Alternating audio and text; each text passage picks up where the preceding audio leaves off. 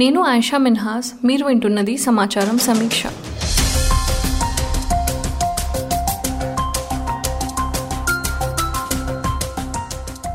హైదరాబాద్లో నివసిస్తున్న వాళ్ళకి సిటీలో ఉన్న నెహ్రూ జువాలజికల్ పార్క్ని కొత్తగా పరిచయం చేయాల్సిన అవసరం లేదు.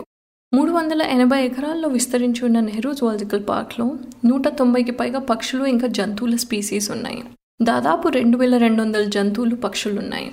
ఆదివారమైన సెలవులున్నా, వేసవి సెలవులైనా, లేకపోతే బయటికి వెళ్ళాలని పిల్లలు పేచి పెట్టినా నగరంలో ఉన్న జూకి వెళ్ళడం చాలామందికి అలవాటు.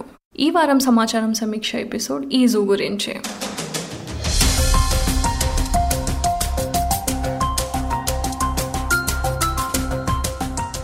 రోజు వేల మందికి ఆహ్లాదంగా, ఉత్సాహంగా, ఇంకొందరికి ఊరటగా అనిపించే నెహ్రూ జువాలజికల్ పార్క్ విజిట్స్ మార్చ్లో కోవిడ్ నైన్టీన్ వల్ల బంద్ చేశారు.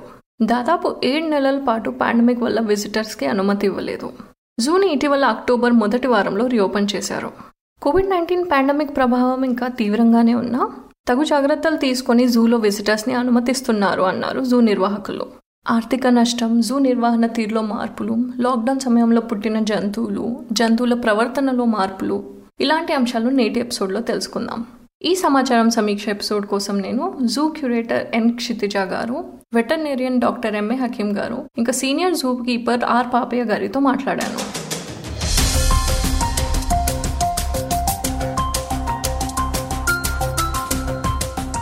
మార్చి నుండి అక్టోబర్ దాకా జూలో విజిటర్స్ లేనప్పటికీ లాక్డౌన్ రెస్ట్రిక్షన్స్ వల్ల జూలో పని బాగా పెరిగింది. ఫుడ్ సప్లై స్టాక్ చేయడం, ఫ్రీక్వెంట్గా మెడికల్ చెకప్స్ చేయడం, శానిటైజేషన్ ఇంకా ఫ్రీక్వెంట్గా చేయడం, దీని గురించి క్షితిజ గారు మాట్లాడారు. ఈ మార్చ్ ఫస్ట్ వీక్లో దాదాపుగా ప్రపంచంలో ఈ కోవిడ్ నేపథ్యంలో వస్తున్న చేంజెస్ అవన్నీ చూస్తూనే ఉన్నాం, మేము అబ్జర్వ్ చేస్తున్నాము. సో దానికి అనుగుణంగానే మాస్క్స్ అనేవి ఫస్ట్ వీక్ నుంచే కంపల్సరీ చేశాము. అందరికీ కూడా, స్టాఫ్ అందరికీ కూడా తలా రెండు మాస్కులు ఇచ్చి వాటి ఇంపార్టెన్స్ అనేది చెప్పడం జరిగింది.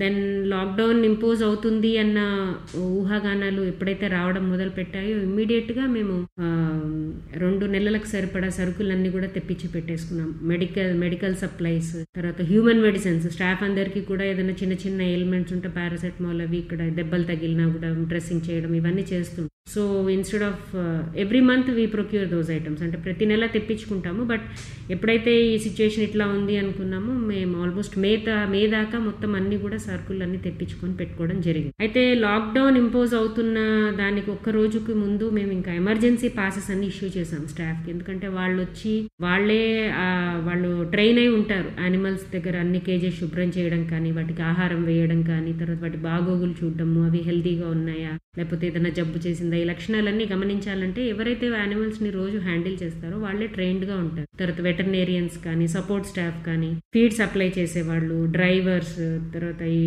మనం రోజు చెత్త తీసుకుని వెళ్లేవాళ్ళు, వీళ్ళందరికీ కూడా డ్యూటీ పాసెస్ ఇష్యూ చేయడం జరిగింది.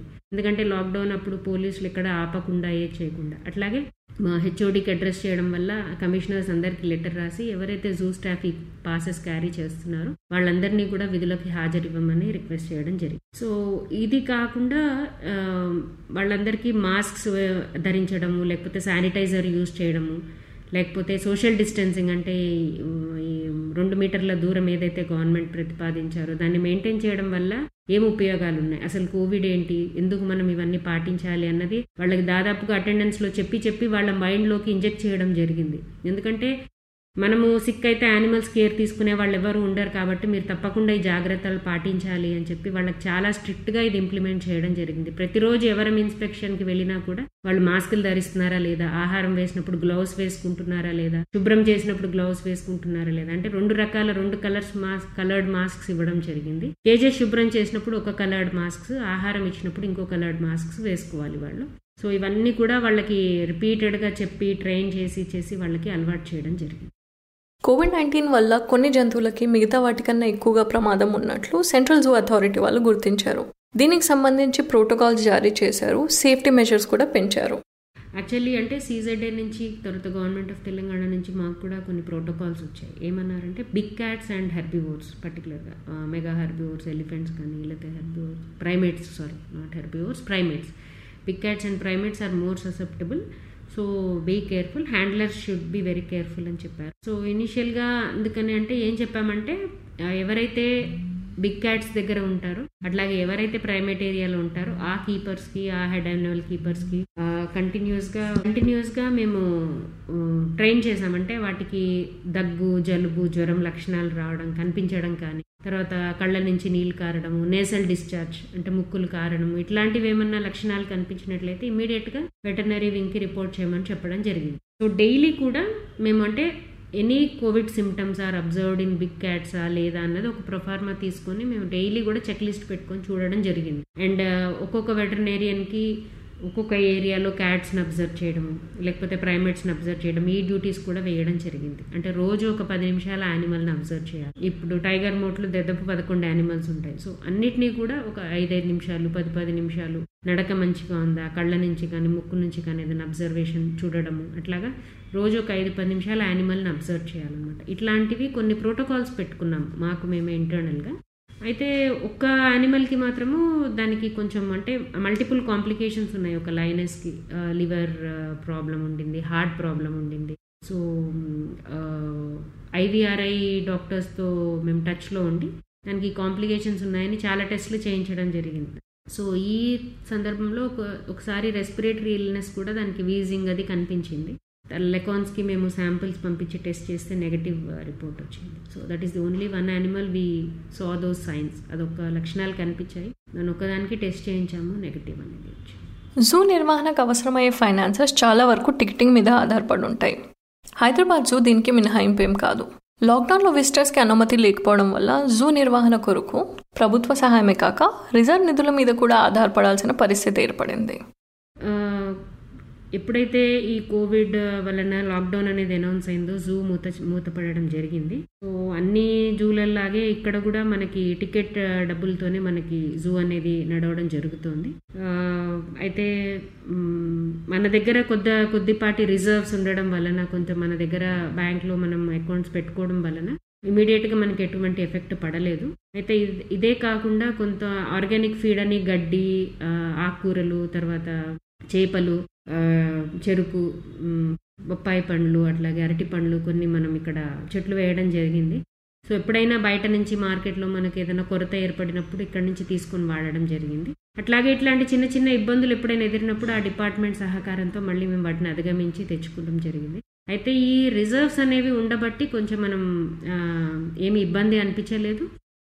ఈ పెద్ద పెద్ద డెవలప్మెంటల్ వర్క్స్ కానీ ఏవైతే ఉన్నాయో అవన్నీ కూడా మేము తర్వాత వేద్దామని వాయిదా వేసేసి ఓన్లీ ఫీడ్ మీద, జీతాల మీద, వాటి మీద కాన్సన్ట్రేట్ చేశాము.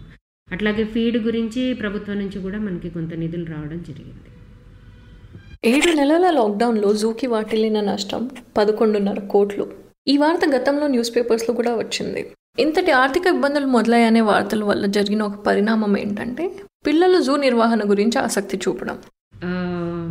ఈ లాక్డౌన్ వల్ల ఎప్పుడైతే జూ ఆర్థికంగా కొంచెం ఇబ్బంది పడుతుంది అన్న కథనాలు వచ్చాయో చాలామంది ఫోన్ చేసి పిల్లలే జూలో అసలు యానిమల్స్కి తిండి ఉందా, మేమేమన్నా చేయొచ్చా అని చెప్పి అడగడం జరిగింది.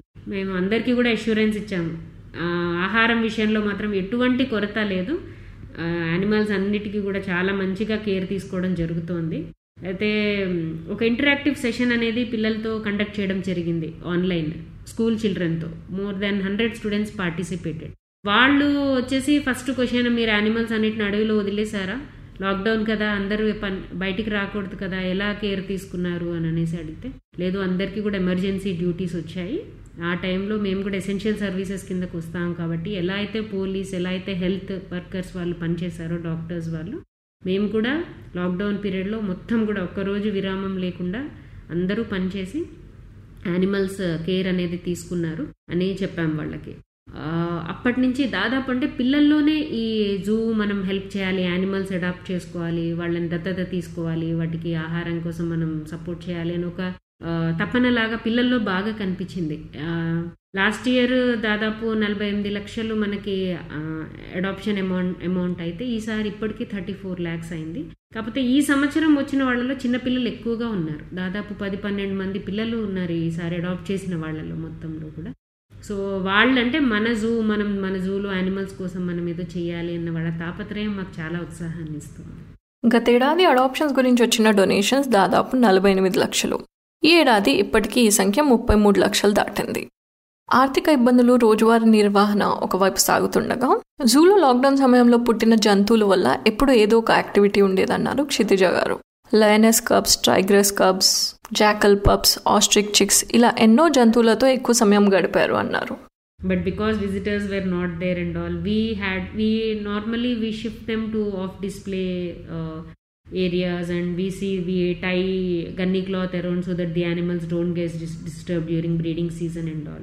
So now we just uh, tied these gunny bags at the outer enclosure only, because if any work is getting done they should not get affected. And the inner sanctum was kept open and they were quite happy, and uh, all the animals gave birth, all the pregnant ones they gave birth, and a uh, few more uh, breedings have become successful, which are yet to, I mean, the animals are yet to be born, but uh, few breedings which we were trying for a long time, we were successful. So overall this lockdown period helped us in uh, enjoying few things which we normally don't, and also to observe keenly these the behavior of these animals, the newborns. గతంతో పోలిస్తే జూలో పనిచేసే వాళ్ళకి జంతువులతో గడపడానికి మునుపటి కన్నా ఎక్కువ సమయం దొరికింది కాబట్టి జంతువుల ప్రవర్తనలో మార్పులు కూడా గమనించారు. అంటే విజిటర్స్ నార్మల్గా వచ్చినప్పుడు జంతువులు ఎలా బిహేవ్ చేస్తాయి అన్న దాని మీద లాస్ట్ ఇయర్ ఒక అబ్జర్వేషనల్ స్టడీ చేయడం జరిగింది సెంట్రల్ జూ అథారిటీ వాళ్ళు. సో మాకు ఐడియా వచ్చింది లాక్డౌన్లో విజిటర్స్ లేరు కదా, ఈ విజిటర్స్ లేనప్పుడు మన యానిమల్స్ లాస్ట్ ఇయర్లానే బిహేవ్ చేస్తున్నాయా లేదా. ఇప్పుడు మామూలుగా చూసినప్పుడు ఒక్కొక్కసారి కొన్ని జంతువులు డల్ అనిపిస్తాయి, ఒక్కొక్కసారి యాక్టివ్ అనిపిస్తూ ఉంటాయి. ఫర్ ఎగ్జాంపుల్ ఇప్పుడు ప్రైమేట్స్ అంటే కోతుల దగ్గరికి వెళ్ళినప్పుడు, చింపాంజీ దగ్గరికి వెళ్ళినప్పుడు గ్రూప్గా వెళ్తే చాలా యాక్టివ్గా ఉంటుంది, చప్పట్లు కొడుతుంది, పిలుస్తుంది, సో కొంచెం యాక్టివ్గా అయిపోతుంది. అట్లాగే జిరాఫ్, మనుషులు గుంపుగా మేమందరం వెళ్ళి అక్కడ నించుంటే ఎంక్లోజర్ అది ఫెన్సింగ్ దగ్గరికి వస్తుంది, వచ్చి మెడ ఇలా అంటుంది ఇలా అంటుంది. సో అంటే చాలా రోజుల తర్వాత విజిటర్స్ని చూడడం వల్ల అలాంటి వాటికి ఫీలింగ్ వచ్చిందా అని ఒక అబ్జర్వేషన్ అనేది చేయడం జరిగింది. అట్లాగే ఎలుగుబంట్లు, కానీ వైట్ టైగర్ వైట్ టైగర్ కూడా గ్రూప్గా వెళ్ళినప్పుడు ఒకటి రెండు సందర్భాల్లో అది వచ్చి, అంటే మేము ఎటువైపు అయితే నించున్నామో అటువైపు వచ్చి అక్కడే అటు అటు తిరగడము, అట్లాగా కొద్దిగా చేయడం, ఇవన్నీ కూడా అబ్జర్వ్ చేసాం. బేసిక్గా నార్మల్ బిహేవియర్ అయి ఉండొచ్చు, మేము అలాగా అందరం కలిసి వెళ్ళడం వల్ల అలా వచ్చిందని అనుకోవడం జరిగింది. సో కొంత డేటా కలెక్షన్ అనేది అయితే చేశాము, అంటే అవి ఎంతసేపు కూర్చుని ఉండడము, లేకపోతే రెస్టింగ్ పొజిషన్స్లో ఎంతసేపు ఉన్నాయి, పడుకోవడము, నడవడము, గెంతడము, అట్లాగే ఆహారం తినడము, ఇట్లా డిఫరెంట్ యాక్టివిటీస్ మీద ఎంత టైం స్పెండ్ చేస్తున్నాయి అన్నది ఒక చిన్న స్టడీ అయితే చేసాము. దానికి కొంచెం ఇన్ఫరెన్సెస్ అది డ్రా చేయాల్సింది. జూలో జంతువుల ప్రవర్తనలో మార్పుల గురించి డేటా కలెక్షన్ జరిగింది, ఇప్పుడు అనాలిసిస్ చేయాల్సి ఉంది. దీని గురించి zoo veterinarian deputy director M A Hakim గారు కూడా మాట్లాడారు. When the zoo is open, animals, uh, public used to see the animals and uh, they used to sometimes tease because they want to show some item on that, some small things. So on that time animals' behavior will be quite different. When the lockdown is there, animals uh, really very calm down and uh, nothing is stressful except uh, animal keepers and veterinarians. Nobody used to go to the animals. జూలో ఉండే wild animals medical treatments గురించి కూడా హకీం గారు మాట్లాడారు. Want to, even though you, you can't see the temperature also, except infrared temperature, that may not give correct result also sometimes, because the animal will be movement, even the lion, tigers or any other animals. Second thing, if you want to collect the blood also, we have to go for tranquilization, immobilization. Other again, immobilization means a risky part for a veterinarian. Sometimes without uh, assessing the condition of the animal, if you go for uh, immobilization, something, sometimes you may get bad results also. Because if animal having some internal infection or some liver problem, lung problem or whatever, liver, kidney problem, we don't know exactly. If you give the anesthesia directly, it is maybe some problematic also to them. జూలో wild యానిమల్స్కి ఒక్కోసారి ఒక చిన్న tablet ఇవ్వాలన్నా చాలా సమయం పడుతుందన్నారు హకీం గారు. ముందు నీళ్ళల్లో ఇచ్చి ప్రయత్నించి, తర్వాత లివర్లో ఇచ్చి ప్రయత్నించి, తర్వాత చికెన్లో కలిపి పెట్టడం, ఇలాంటి చాలా ప్రయత్నాలు చేయాల్సి వస్తుందన్నారు హకీం గారు. ఇలాంటి పనులు, జంతువులకు ఆహారం వేయడం, మోట్ని క్లీన్ చేయడం, ఇలాంటివన్నీ చేసేది జూ కీపర్స్. జంతువుల జూ కీపింగ్ పని క్లిష్టమైందని ప్రత్యేకించి చెప్పక్కర్లేదు. ముఖ్యంగా కార్నివోరస్ అనిమల్స్ అంటే మాంసాహార జంతువులకి అడుగుల దూరంలో ఉండి చేసే పనిలో ఎల్లప్పుడూ అప్రమత్తంగా ఉండాలి. ఒక జూ కీపర్ రోజు చేయాల్సిన పని గురించి హైదరాబాద్ జూలో ఇరవై ఏళ్లకు పైగా పనిచేస్తున్న ఆర్ పాపయ్య గారు మాట్లాడారు. డ్యూటీ మార్నింగ్ రాగానే ఫస్ట్ మోట్లు ఎలా ఉన్నాయని చూసుకునడం, ఏమన్నా దాంట్లో బాటిల్స్ కానీ మోట్లు ఏమైనా ఉంటే మొత్తం క్లీన్ చేసు క్లీన్ చేసిన తర్వాత నెక్స్ట్ జంతువులు ఎలా ఉన్నాయో చూసుకోవడం. జంతువులు మనం వేసిన ఫీడ్ మొత్తం తినేయా లేదా, దాని తర్వాత మోషన్స్ కూడా సరిగ్గా పోయినాయా లేదా, ఏమైనా చిక్కున్నాయా జంతువులు అనేది ఫస్ట్ ఇంపార్టెంట్ చూసుకుంటామండి. అవి చూసుకున్న తర్వాత ఓకే మాకు అజ్వర్ చూసుకున్న తర్వాత ఓకే అన్న తర్వాత మాకు ఎనిమల్ కండిషన్ బాగుందన్న తర్వాత మోట్లకు రిలీజ్ చేయడం జరుగుతుందండి. మళ్ళీ నైన్ థర్టీ టెన్ వరకు ఫీడింగ్ వస్తుంది, బ్రేక్ఫాస్ట్ వస్తుంది, చికెన్ పాలు అవి వస్తాయి, బ్రేక్ఫాస్ట్ ఇచ్చేస్తాం అన్నిటికీ. మళ్ళీ ఈవినింగ్ బీఫ్ ఉంటుందండి, ఫోర్ థర్టీకి టూ బీఫ్ వస్తుంది, ఈవినింగ్ బీఫ్ ఇచ్చేస్తాం. ఏదైనా ఇమీడియట్లీ మాకు సుస్థ అనిపించింది అనుకోండి, కొన్ని మోషన్స్ కానీ లూజ్ మోషన్స్ కానీ అట్లా ఏమైనా పోయినాయి అనుకోండి, సుస్థ అనిపిస్తే ఇమీడియట్లీ మేము డాక్టర్ గారిని ఇన్ఫార్మ్ చేసి ఇన్ఫార్మ్ చేయడం జరుగుతుంది. ఇన్ఫర్మేషన్ ఇవ్వగానే వాళ్ళు ఎమ్మటే వచ్చి వాళ్ళు కూడా ప్రతిరోజు రౌండ్కి వస్తారండి. నైన్ థర్టీ టెన్కి ఎలా ఉన్నాయని ఒక మాకు సైడ్ ఇన్ఛార్జ్ మేము ఉంటాం కాబట్టి మమ్మల్ని అడుగుతారు. ఏదైనా సుస్థ ఉందనుకో దానికి చెప్పగానే ఇమీడియట్లీ మెడిసిన్ ఇవ్వడం జరుగుతుంది. మీది హైదరాబాద్ లేదండి, మా నెగిటివ్ ప్లేస్ వరంగల్. వరంగల్ మరి అయితే నేను చదువుకున్నది మొత్తం ఇక్కడే చదివాను, హైదరాబాద్లో చదివాను. మీరు జాబ్లో జాయిన్ అయినప్పుడు మీకు ఈ జాబ్కి సంబంధించిన ఎక్స్పీరియన్స్ ఉండిందా? అసలు ఏమన్నా ఐడియా ఉండిందా అసలు ఈ జాబ్ అంటే ఇలా ఉంటుంది అని? ఏమో అప్పుడు ఏం లేదు మేడం, భయమే ఉండదు. టైగర్ చూడాలంటే మాకు భయపడుతుండే వాళ్ళం. అంటే ముందు ఒక త్రీ మంత్స్ మాకు ట్రైనింగ్ ఇచ్చారు, సెంట్రల్ జూ అథారిటీ వాళ్ళు ఇచ్చారు. మా వాళ్ళు అందరు కలిపి గెస్ట్ హౌస్లో ఒక త్రీ మంత్స్ ట్రైనింగ్ ఇచ్చారు. ట్రైనింగ్లో ఎట్లా దాని బిహేవియర్ ఎట్లా చూడాలి, మీరు ఏం చేయండి, దాని గురించి ఎట్లా ఎంత ఎన్ని బాధలున్నా మీరు గేట్ బయటనే మర్చిపోవాలి. గేట్ దాట్లు గే జూ లోపలికి వచ్చారు అనుకోండి, ఏది చిన్న మిస్టేక్ ఒక బోల్ టిప్పేది పోయి ఇంకో బోల్ టిప్పినా ప్రమాదం, మీ పైకి వచ్చేస్తే ముందు మీరు చనిపోతారు. అట్లా అని మాకు మొత్తం ట్రైనింగ్లో అన్ని చెప్పేసి, దాంట్లో కూడా మళ్ళీ ఎగ్జామ్స్ ఉంటాయి మేడం, ఇట్లా దేన్ని ఎట్లా షిఫ్ట్ చేయాలి, ఇప్పుడు దీంట్లో ఉంది దాంట్లో షిఫ్ట్ ఎట్లా చేస్తారు, దాంట్లో ఉంటే దీంట్లో ఎట్లా షిఫ్ట్ చేస్తారు, ఇవన్నీ మాకు అప్పుడు ఎగ్జామ్ పెట్టి ఎగ్జామ్లో పాస్ అయిన వాళ్ళకు మళ్ళీ ఫెయిల్ అయితే మళ్ళీ కొద్ది రోజులు ట్రైనింగ్ ఇచ్చేవారు, ఫెయిల్ అయిన వాళ్ళకు ఇమ్మీడియట్లీ మళ్ళీ లై సైడ్ మీదకి పంపించేవారు. అట్లా ట్రైనింగ్ ద్వారానే మీకు ఇచ్చినాం. రీసెంట్లీ కూడా ఒక టూ ఇయర్స్ క్రితం నాకు సెంట్రల్ జూ ఎన్వైర్న్మెంట్ అని సెంట్రల్ గవర్నమెంట్ కూడా నన్ను హర్యానా బలర్బాగ్లా మన సెంట్రల్ కేంద్ర ప్రభుత్వం నన్ను ఈ జూ తరఫున నాకు నా ఒక్కరికి ఎనిమల్ కీపర్కి అక్కడికి పంపించడం జరిగింది. అక్కడ కూడా చాలా విషయాలు సెంట్రల్ జూ వాళ్ళు ట్రైనింగ్ ఇవ్వడం జరిగింది. ప్రస్తుతం హైదరాబాద్ జూలోని టైగర్స్కి సీనియర్ యానిమల్ కీపర్గా ఉన్న పాపయ్య గారు గతంలో లయన్స్, హిప్పోస్, ప్యాంథర్స్ ఇలాంటి జంతువులకి కీపర్గా ఉన్నారు. మొదట్లో భయంగా ఉన్న ట్రైనింగ్ వల్ల అలవాటు అయిపోయిందన్నారు. జంతువులతో ఆయనకున్న అనుబంధం పాపయ్య గారి మాటల్లో తెలుస్తుంది. అప్పుడు స్టార్టింగ్లో భయం ఉండేది మేడం, ఇప్పుడు మొత్తం ట్వంటీ వన్ ఇయర్స్ పొద్దున లేస్తే మా పిల్లల దగ్గర కంటే తక్కువ ఉంటాం. మాకు పిల్లల లెక్కనే ఒక చిన్న పిల్లల లెక్క. ఇప్పుడు నా దగ్గర రీసెంట్లీ కరోనా పీరియడ్లో ఫిబ్రవరి ట్వంటీ ఫోర్త్ నాడు టైగర్కు మూడు కప్స్ ఇచ్చాయి మేడం. ఇప్పుడు ఎయిట్ మంత్స్ చాలా బాగున్నాయి. దాన్ని చేయబట్టి కూడా కరోనా మొత్తం పూర్తి కంప్లీట్ పీరియడ్ మొత్తం డ్యూటీ చేశాం మేము. జూ చాలా మంది డ్యూటీ చేశారు, నేనైతే మొత్తం కంప్లీట్ డ్యూటీ. కరోనా టైంలో కూడా పిల్లలు ఉన్నాయి కదా, పిల్లల గురించి అని కంపల్సరీ ఉండాలి అని మేడం గారు చెప్పగానే కంపల్సరీ అన్ని రోజులు మాకు పాస్ ఇచ్చారు. పాస్ ఇచ్చినా కూడా కంపల్సరీ ఇక పిల్లల గురించి కూడా జంతువులు అంటే ప్రేమ ఎక్కువ, ఎందుకంటే మా పిల్లల కంటే ఎక్కువ వాటిని పొద్దున్నే చూసుకుంటాం. మేము బిలవంగానే వస్తాయి కదా మేడం, డైలీ ఫీడింగ్ చేస్తాం కాబట్టి ఇక కంపల్సరీ. లాక్డౌన్లో కూడా అందరం సాయంత్రం మా మేడం కూడా శానిటైజర్ ఇట్లా అన్ని ఇచ్చారు, అన్ని సబ్బులు, శానిటైజర్, చాలా మాస్కులు ఇచ్చారు. అన్ని కోవిడ్ పీరియడ్లో కూడా అందరం డ్యూటీలు చేసాం. దేవుని వల్ల అన్ని మా జంతువులు కూడా అన్ని బాగున్నాయి, ఏం ప్రాబ్లం లేదు. ఇంట్లో ఏమన్నా భయపడతారా సార్ మీరు ఉద్యోగం చేస్తారని? అవి ఉంటే ఇంట్లో కొద్దిగా ఉంటుంది కదా మేడం, పోతారు పెద్ద పెద్ద పులి దగ్గర చేస్తారని కొద్దిగా భయం ఉంటుంది. కాబట్టి వాళ్ళకి కూడా చెప్తుంటాం ఏం కాదు, అవన్నీ మనం గుర్తుపడతాయి కదా. ఇప్పుడు వాళ్ళు ఒకసారి వచ్చి చూసారు, రెండు మూడు సార్లు వచ్చి చూసారు, నేను మిలాంగా నా దగ్గరికి పోయడం, నేను చేయి పెడితే ఏమైనా పోవడం, అట్లా కొద్దిగా ఆయనకు అలవాటు అయిపోయి అన్నట్టు వాళ్ళు కూడా కొద్దిగా. ఇప్పుడు స్టార్టింగ్లో అయితే భయం ఉండే, దూరం ఉండు దూరం ఉండు దగ్గర పోవద్దు అనే వాళ్ళు.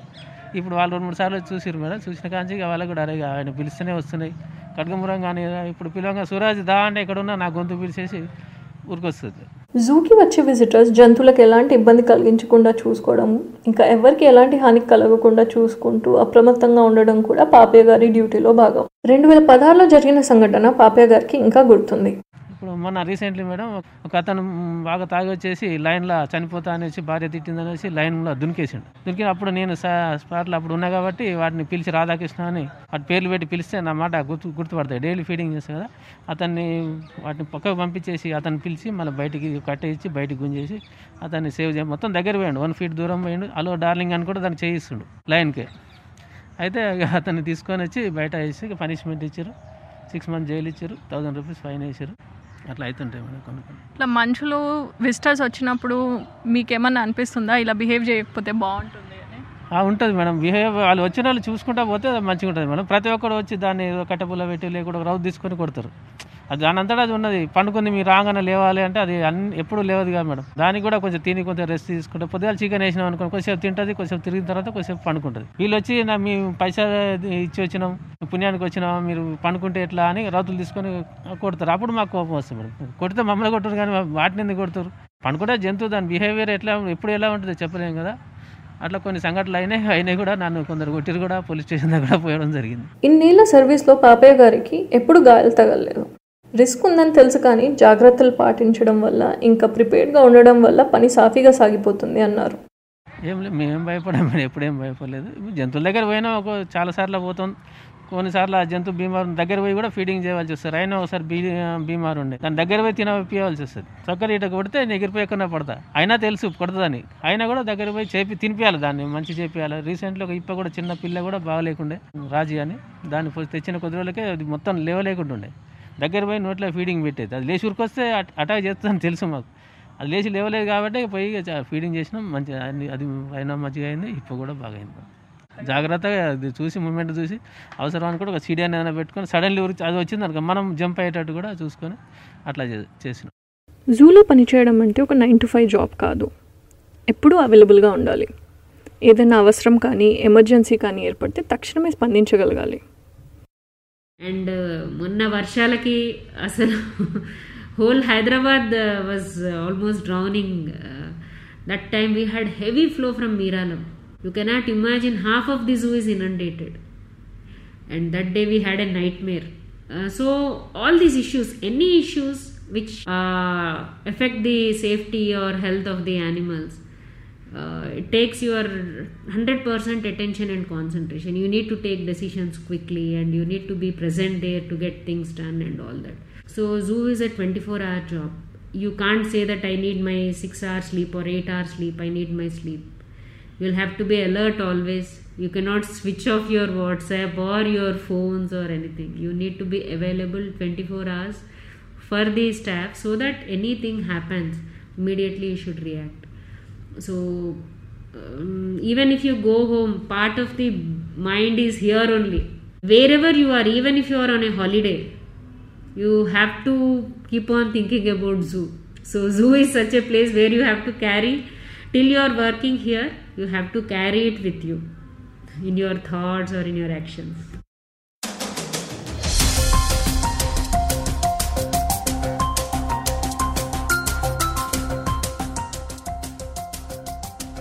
మీకు ఎపిసోడ్ నచ్చినట్లయితే మరిన్ని ఎపిసోడ్స్ మా website Suno India dot I N లో కూడా వినొచ్చు. మీరు ఈ పాడ్కాస్ట్ని ఇప్పుడు Apple podcast, Google podcast, caste box, Jio Saavn, Gaana, మరి ఏ ఇతర పాడ్కాస్ట్ యాప్స్లోనైనా వినొచ్చు.